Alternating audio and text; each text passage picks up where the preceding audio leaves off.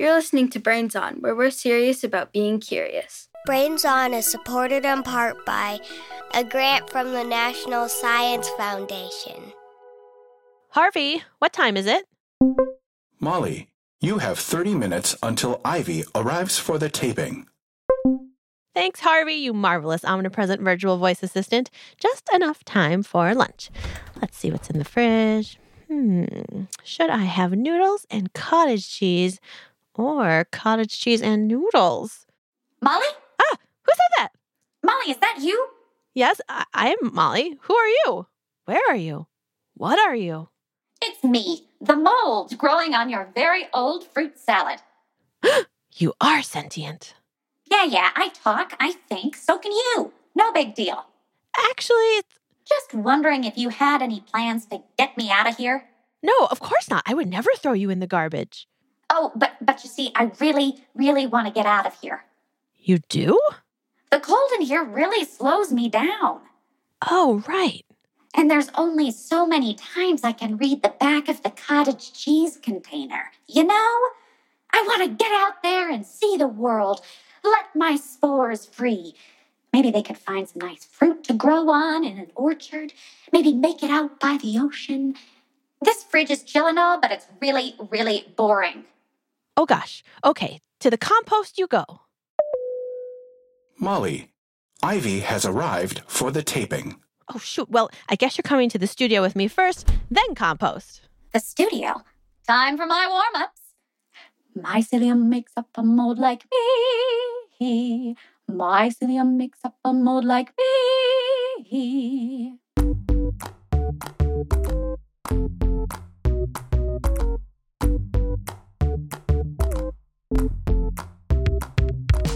This is Brains On from American Public Media. I'm Molly Bloom, and this is Ivy from Portland, Oregon. Hi, Ivy. Hi. We've cooked up an episode all about food and fungus. A perfect pairing. Molly, you brought your moldy fruit salad into the studio, and it's talking. Of course, she brought me. Nice to meet you. I'd offer to shake your mycelium, but you know, you don't have that, so. So, but don't worry. You guys do your taping. I'll be over here making spores. okay.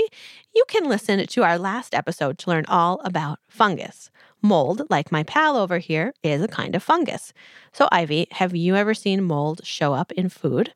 There was this one time we had a thing of pancake batter in the fridge, and it was really old, and it got like kind of grayish blue on the top, mm. and it was gross. Did it get fuzzy at all? It was like kind of slimy looking. My favorite molds are the fuzzy ones. They're like kind of cute almost. Yeah, they kind of look like caterpillars. So, mold likes food for the same reasons that we do. It digests food's nutrients and uses those nutrients as fuel. To spread, mold sends spores out into the air, like our fruit salad friend is doing right now. Don't worry about me. I'm doing great. Hey, cute spore I made. Yes, aren't you so cute? And when those spores happen to land on something delicious, they start to grow. But can we get some ocean sounds so the mold doesn't hear this part? Nice ocean sounds. Love the ambiance. Nice vibes, right? What? Perfect. Some of the molds that show up on food can make you sick. So we have ways to keep fungus away from food. Containers and food wraps make it harder for spores to land on your leftover spaghetti. Stashing food in the fridge also makes it harder for mold to grow. Water and nutrients travel around slower in the cold, so it can't grow that fast. Preservatives like salt and other chemicals also make it harder for mold to take hold. So, if mold does start growing on food, is it best to toss the whole thing? That's mostly true for foods that are wet and spongy. Fungus can spread all the way through these foods, making them unsafe to eat. Think bologna, bread, burritos, and breakfast casseroles. But for firm fruits and veggies like carrots or hard cheese like Parmesan, it's okay to chop off the moldy chunk and use the rest. Okay, I think mold can hear the rest of this now. Even though there are some kinds of fungi you definitely don't want to eat, there are lots of kinds that are safe for humans to eat. Those mushrooms in your stir fry, they're fungus that's safe and delicious to eat. And there are lots of other foods that you eat where you might not realize fungus is involved, but it's actually a key ingredient. That's what I like to hear. Yeast is a fungus that makes bread rise. Some cheeses use molds for flavoring. And fungus helps ferment lots of other foods, including chocolate, tempeh, and pickles. So, how did humans figure out which fungi are safe to eat in the first place? Brains On producer Menaka Wilhelm looked into this for us. Hi, Menaka. Hello. Let's start with mushrooms. It's kind of surprising that we started eating them. You know, fungal species can do a lot of really nasty things to us too. They can make us sick, they can have toxins. Certain species attack other animals. Stephanie Schnorr studies what humans have eaten throughout history. And because there are some not so fun fungi out there, you've got to be able to pick which mushrooms to eat and which to leave alone. But that's never stopped us. Some of our earliest mushroom eating evidence is 49,000 years old in Neanderthals. Neanderthals were a human species similar to ours. Let's listen in to the Savory Tooth Tiger Cafe, where a Neanderthal is about to eat a meal. Yes, hello. I'll have a woolly rhino and sheep burger with extra mushrooms. Oh, and do you have a Neanderthal discount? No. One burger, extra mushrooms, coming right up. Okay, so Neanderthals didn't eat burgers specifically, but we do know they ate stuff like this. Laura Weyrich is the person who discovered that Neanderthals ate woolly rhino, ancient sheep, and mushrooms. And she found a clever way to do that. So we actually go into old skeletons and we clean their teeth. I love a story where ancient tooth gunk becomes knowledge. Laura actually analyzed very old DNA to figure out that mushrooms were part of that tooth gunk. She would also like to point out Neanderthals were really smart. They used tools, they had complex societies, they took care of old people, they shared knowledge. And sharing knowledge is a huge part of mushroom eating.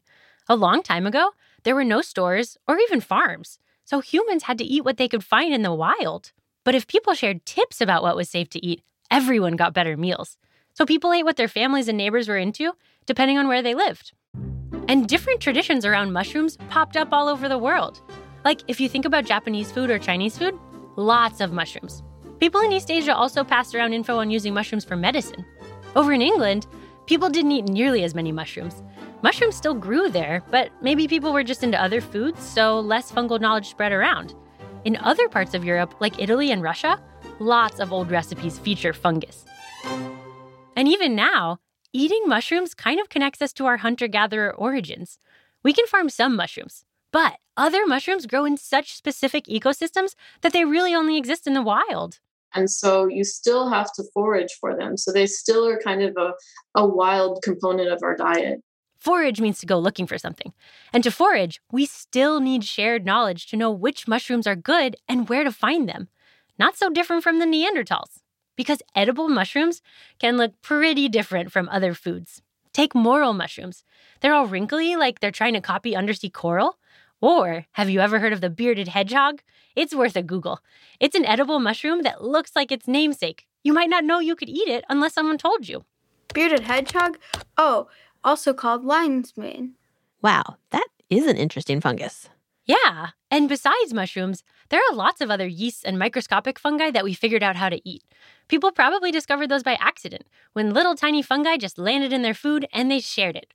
For example, anthropologists think at some point wild yeast floating around in the air landed on a mixture of grain and water, and then people cooked it, and voila! Early bread. And this is still how people make sourdough starters today.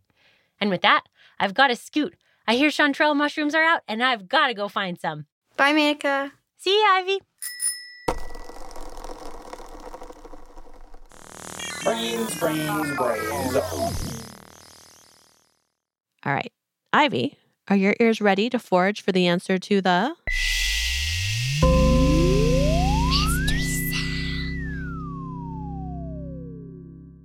Uh, yeah. All right. Here it is.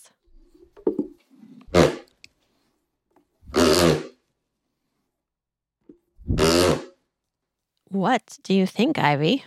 I think it might be either a balloon or like when you're in a chair and like you scoot it backwards and it makes that like sound. Those are both really good guesses. So, sort of like the sound of a chair leg rubbing against the floor. Yeah. And for the balloon, what are you imagining there? There's sometimes when you blow into a balloon with like your mouth and it like vibrates and it makes that like noise. And also when you have a blown balloon and you don't tie it and you let it go. Totally. Both excellent guesses. We'll be back with another chance to guess and the answer in just a bit.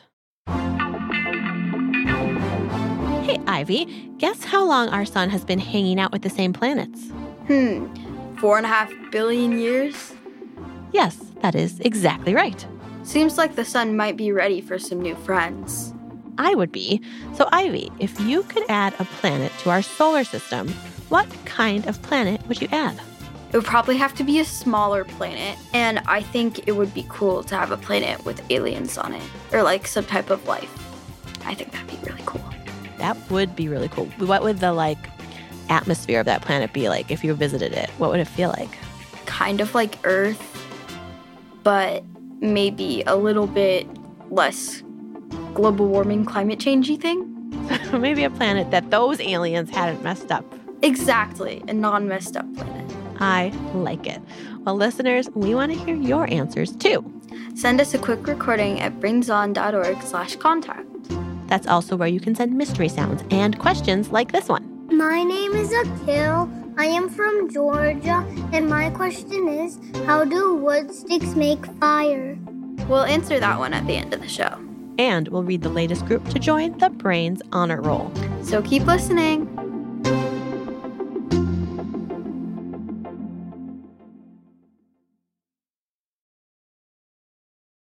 You're listening to Brains On from American Public Media. I'm Ivy. And I'm Molly. Let's take a listen to that mystery sound one more time.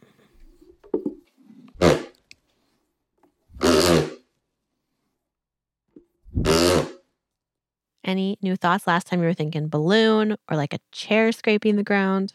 I have a new guess. There's like those dog toys that are like pigs oh. that like make oh. that noise. So maybe like a pig dog toy thing. I love it. Yeah. All right. Are you ready for the answer? Yeah. Here it is. My name is Theo. And my name is Paloma. We live in Clinton Corners, New York. And, and that was the sound of opening and closing a board game box. board game box. Ah, okay. So you know like when you open a board game box and like the sides are kind of stuck together? Yeah. Yeah, and it makes that kind of like noise. That's a good mystery sound. Yeah, it is a good mystery sound. I can see why you would think that was the chair because that's like also a rubbing, two things rubbing against each other. Yeah. That's a tricky one. Nice work.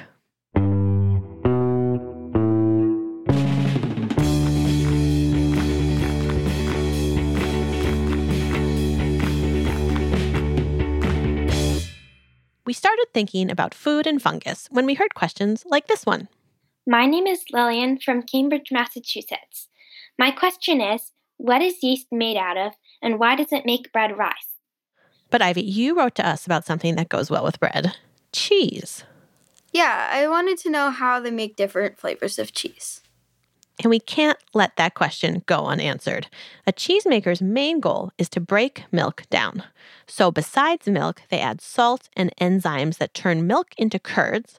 Then they make different flavors by adding different tiny living things called microbes, and also by following slightly different recipes.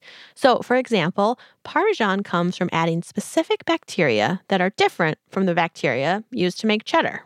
What about mold? Does that show up in any cheese recipes?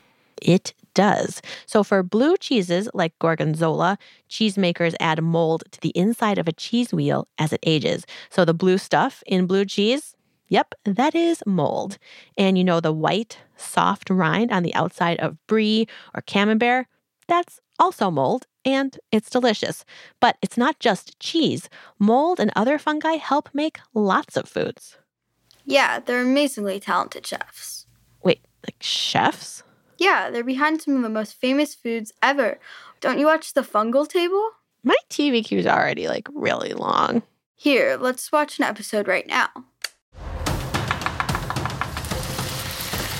Small chefs, big flavors, average sized forks and knives. This is the fungal table. I'm Guy Bumbershoot, host of the show and a very good eater. I've been practicing all my life, and most of it ends up in my mouth. Who doesn't need a bib anymore? This guy. Most of the time. Today, our top chefs are going head to head. Hmm. Do fungi even have heads? Anyway, our top chefs are going mycelium to mycelium. That's good. It's the final fungal face off on the fungal table. Let's meet our first contestant, Chef Penicillium. What are you making today, Chef? Well, I figure this is my last chance to impress the judges. I need something with pizzazz, something with oomph. Something so scrumptious it grabs your taste buds by the tail and whips them into a tornado of tastiness that'll knock your socks off and start you singing. Know what I'm saying? nope, but I'm smiling and nodding anyway. I decided to make my signature dish salami. Ah, yes, salami, sometimes called spicy meat tube or pork and beef chewy stick. Literally, no one calls it that. Salami is a cured sausage that tastes great on sandwiches. And terrible on cake. Well, tell us, how do you plan to prepare it? Well, have you ever seen a splendid salami in a deli or at a store? Indeed, I have.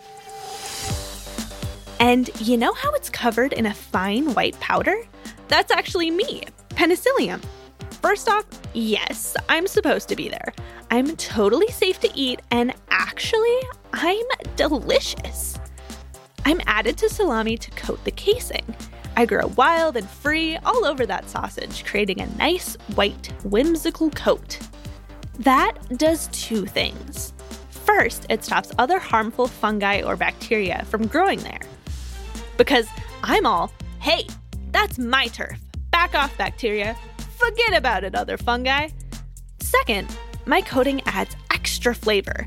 Because, like I said, I'm delightfully delicious and decidedly devourable. Whoa, fungi that make spicy meat tubes even tastier. Well, that's a winning combo. Oh, yeah.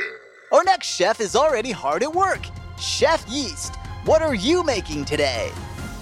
Hey, Guy. As you can probably tell from the flour and water all over my workstation, I'm making bread. Lasagna! What? Eh, you're making brezania, right? No, I'm making bread. What even is brezania? It's lasagna cooked in a brazier. Oh, Guy, you're so funny. I actually eat that. Ha, good one. I'm making bread. I'm a yeast fungi. We're single celled living organisms and a key part of a lot of baking. You see, when you add yeast like me to your flour and water mixture, I start gobbling up sugars in the flour. Of course, all that noshing makes me a little gassy. Who can relate to that? This guy. Huh, good one. So I start releasing a gas called carbon dioxide. And what does that gas do? It rises. So the gas I make makes the bread rise. It creates those delicious tiny pockets of air in bread that give it a light, fluffy texture. Plus, my yeasty goodness can add aromas and flavors to the finished product. My gas also gives off aromas. It makes my cat leave the room. You're such a nut guy. Actually, I'm allergic to nuts. Okay, our final contestant Aspergillus oryzae. Wow, nice to meet you. We've literally met 10 times before. No, the pleasure's all mine. Now tell me, what are you concocting here on the fungal table? Well, I'm working on a very old recipe, one that dates back over 2,000 years. It's soy sauce. Ah, yes, a brown sauce made of fermented soybeans and roasted grains. It's believed to have originated in the Western Han Dynasty in ancient China, and it's famous for its strong umami flavor. That's. that's actually correct. Who's just as surprised as you are that he knew something? This guy. Anyway, as you mentioned, soy sauce is made from soybeans and grains. In soy sauce preparation, fungi like me are added to the mix. Some soy sauce makers even let fungi from the air around them settle into the mixture. Wow.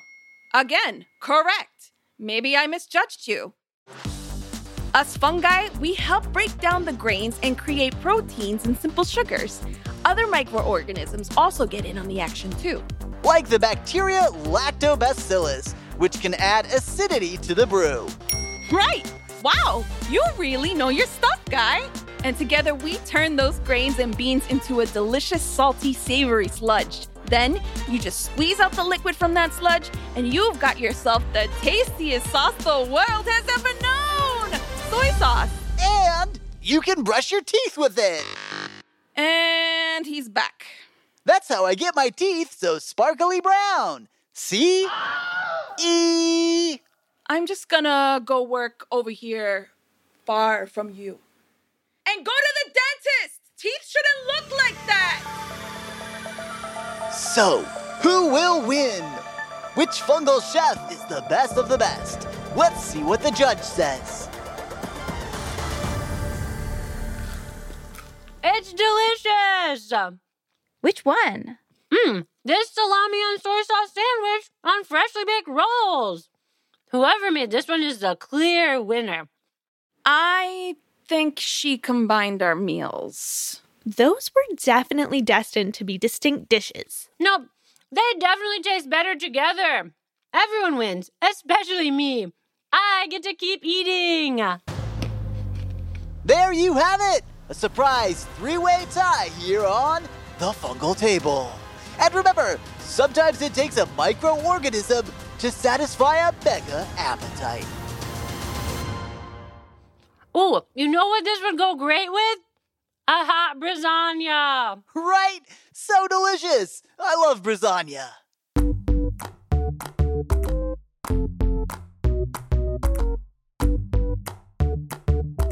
Mold likes food for the same reasons we do. Covering your food and refrigerating it can help prevent mold from eating our food before we do. Some fungi are not safe for us to eat, but lots are. In order for us to know which ones are safe, humans had to do a lot of learning and then pass along what they learned. Humans eat some fungi whole, like mushrooms, but we also use them as an ingredient, like yeast in bread or mold in cheese. That's it for this episode of Brains On. It was produced by Mark Sanchez, Menaka Wilhelm, Sandon Totten, and Molly Bloom. We had production help from Ruby Guthrie, Christina Lopez, and Rosie DuPont. Engineering help from Veronica Rodriguez. Special thanks to Adam and Gretchen Risdal, George Wong, Sam Chu, Micah Keelbon, Jennifer Lai, and Alex Flood. Brains On is a non-profit public radio program. You can support the show at brainson.org slash fans. There you can find links to donate or join our free fan club or check out our new Brains On merch. We now have Brains On shirts, baseball hats, and face masks. And you can buy the Brains On book there too. That's brainson.org slash fans. Now, before we go, it's time for a moment of um. Um, um, um, How do wood sticks make fire? For two wood sticks to make fire, they have to get hot enough to create gases that can catch on fire. Hi, my name is Vi Rapp, and I study fires. To get from rubbing two sticks together to a flame, what happens is as you rub the sticks together, because of friction, everything seems to get hot. It's like rubbing your hands together really fast, right? To get your hands warm, it creates that heat. And as you keep generating more and more heat, it starts to break apart the bonds or the, the molecules inside the wood so that they start to, what we say, uh, evaporate or vaporize. And that's what creates the fuel for the, for the fire. You kind of have to go through this process of taking a wood stick, getting it hot enough that you can break apart the molecules inside of it so it can create hot gases, and keeping it hot enough that those gases also catch on fire. So that's why when you look at like a match or um, even just a stick of wood burning, you can kind of see that the stick really isn't on fire, that the flame is actually slightly above the wood stick. Um, um, um. This list of names is hot. It's time for the Brains Honor Roll. These are the incredible listeners who share their questions, ideas, mystery sounds, drawings, and high fives with us. Michael from Warwick, Rhode Island, Michael from Sturgeon Bay, Wisconsin, Alila, Taria, and Nisa from Melrose, Massachusetts, Emma and Isaac from Arvada, Colorado, Malcolm from Hurdle Mills, North Carolina, Mila from Stuart, Florida, Carly from Wisconsin, Jackson from Decatur, Georgia, Aiden from Alameda, California, Aria and Isha from Virginia, Cam from Saskatoon, Saskatchewan, Emma Lynn from Topeka, Kansas, William and Monroe from Spokane, Washington, Seneca from Calgary, Alberta, Kylie from Quezon City, Philippines, Grace from Leo, Indiana, Tatum from Calgary, Alberta, Dylan and Harper from Plainfield, Vermont, Hunter and Scarlett from Calgary, Alberta, Thea from Rocky River, Ohio, Nate and Sebastian from Christchurch, New Zealand, Nico from Gainesville, Florida, CJ from Ruskin, Florida, Hannah from Palm Beach, Florida, Quinn from Massachusetts, Sophia from Wichita, Kansas, Ruthie and PT from London, Ontario, Heather from Palo Alto, California, Emma from Cary, North Carolina, Mira from St. Paul, Minnesota, Gabby and Molly from Fort Collins, Colorado, Emmett from Chicago, Evan and Matilda from Takoma Park, Maryland, Curran from New Smyrna Beach, Florida, Kieran and Lily from Decatur, Georgia, Sam from Murfreesboro, Tennessee, Ava from Newtown, Pennsylvania, Penelope from Williamsburg, Virginia, Milo, Ella, and Eden from Centerville, Utah, Josiah from High River, Canada, Hannah from Phoenix, Patrick from Toronto, Violet and Red from Rock Hill, South Carolina, Zachary and Eliana from Pennington, New Jersey, Genevieve, Penelope, and Josephine from Millburn, New Jersey, Ford, Archie, and Mabel from Atlanta, Georgia, Rowan from Chattanooga, Tennessee, Neela and Yarrow from Berkeley, California, Arian from Cumming, Georgia, Aiden, Avery, Riley, and Griffin from Innisfil, Ontario, Eric from Calgary, Alberta, Alexandra from Littleton, Colorado, Jude from Medina, Ohio, Alyssa from Chicago, Han from Calgary, Alberta, Chelsea and Layla from Kula, Hawaii, Bernadette from Kansas City, Kansas, Charlie from Ellicott City, Maryland, Stowe and Marlo from North Bend, Washington, Connor from West Hills, California, Lee Roan from Potomac, Maryland, Will and Alice from Anchorage, Alaska, Silver from Minneapolis, Lincoln from Sedro Woolley, Washington, Jocelyn from New York City, Nolan from Denver, Erica from Midlothian, Virginia, Bobby and Teddy from Clearwater, Florida, Olivia from Sandy, Oregon, and Porter from Clayton, North Carolina.